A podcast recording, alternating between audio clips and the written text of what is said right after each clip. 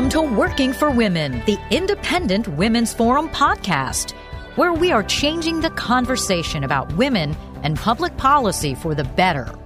Hello, this is Carrie Lukas, President of IWF. I'm excited to be talking with IWF Senior Policy Analyst Inez Stepman. Inez, thanks so much for joining me today. Thanks for having me, Carrie. Um, you recently, you and I talked about um, Title IX as it pertained to to the um, college campuses and the laws or the rules surrounding sexual harassment adjudication.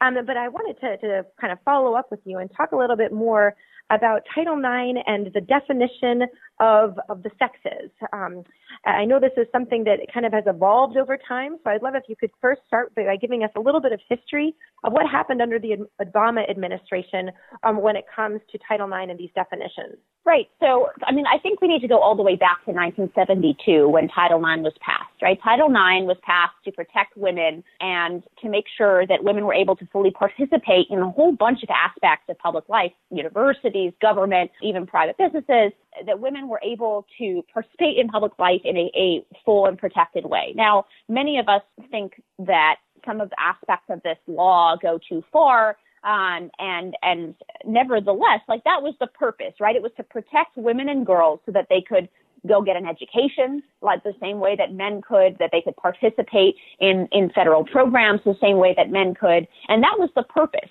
So I think we need to go all the way back to the 70s to see, okay, this law was passed to protect women. Fast forward to the Obama administration and uh, we now have the issue of, of transgender women, right? Uh, men who have transitioned to being women, um, and then are are trying to sort of claim legal status as women. So the Obama administration was considering trans women to be women for the purposes of, of Title IX in many respects. So that has had a lot of impact and has made actually has created a lot of confusion um, around how Title IX precepts are supposed to be enforced, both by universities and, for example, in programs such as like set aside programs. So, for example, we have a bunch of federal statutes that, for example, require that a certain percentage of contractors used on a on a federal project are, for example, women owned businesses. Well, we need a definition for what a woman owned business is. Is that a biological yeah. woman? Um, owned business, or is it does a business owned by a man who has transitioned to female count as a woman owned business? The the Trump administration, all they've done is restore the original meaning of the law, which was biological women. The Title IX is meant to protect and deal with um, the status of biological women.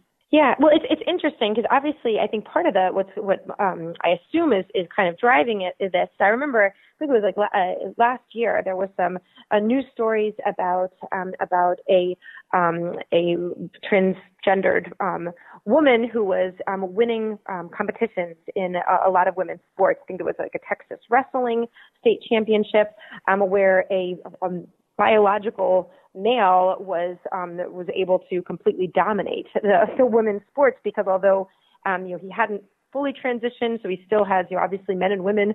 Uh, maybe not so obviously anymore. I feel like sometimes this is this is kind of cloaked that men are biologically different than women and tend to be stronger and faster, um, and which is why um, one reason why it's really important for men and women to have be able to compete in different athletic programs because otherwise women women biological women aren't going to have a chance is this going to address any of, of those problems, or does that remain to be seen? It just depends. Since this is Title IX, it depends whether the program in question receives federal funding.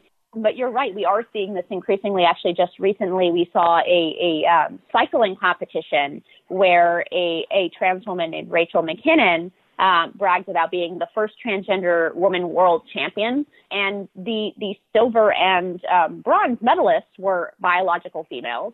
Uh, and if you just, I mean, you just look at this picture of these three um, winners of this competition, and you can see like the the woman who was born a man is taller, has more musculature, like in in, in these kinds of, of competitions, right? Even if you're taking hormones now, like your your body was constructed by testosterone. Uh, men have heavier bones, they have yeah. bigger muscles, um, and this really plays out in Title IX in the context of college athletics, right?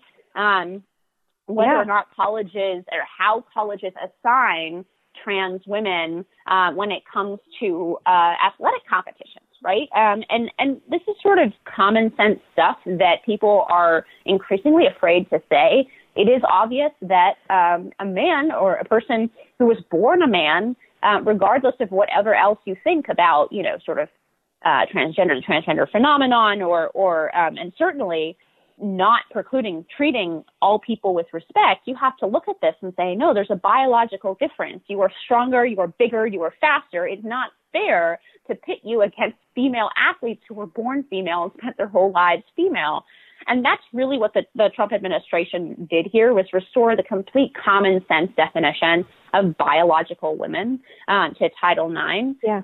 And and again, this is, and I made this point in the last podcast we had together on on the other Title IX changes that the Department of Education was making, um, and that is that you know this is sort of restoring common sense, and that college yeah. um, college ideas rarely stay confined to the universities, right? It's worth paying attention to where the radical left or what ideas the radical left is pumping out in the universities because they often don't stay confined to the universities. They jump out into the wider world and they start to affect um, everybody's life beyond the university. And and this is just one such idea. I think that that common sense wise, you know, we can all say, I think we can all agree that nobody should be mistreated. We should always be compassionate to people and never, you know, bullies, for example. Um, that being said, there are some some biological and common sense truths about men and women, about biological sex, and those truths have real life implications. For example, in athletics, right?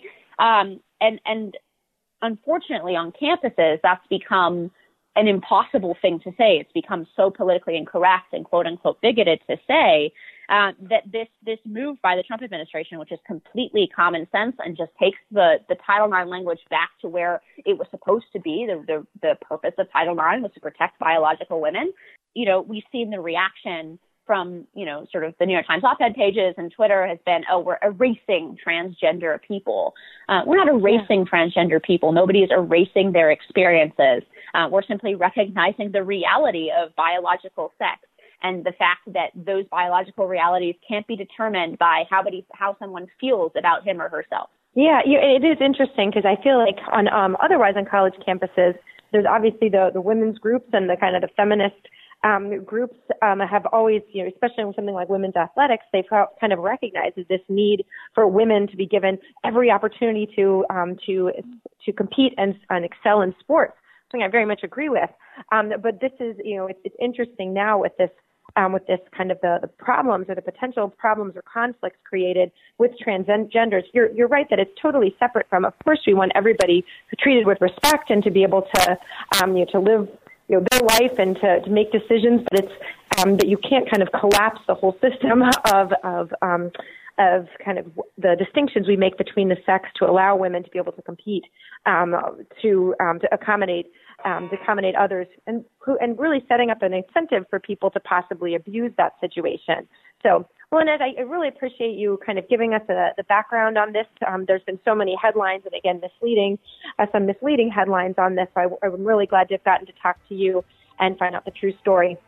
And thank you to everybody out there who is um, listening to this podcast. Please be sure to um, visit us again and come see us at iwf.org, where all issues are women's issues.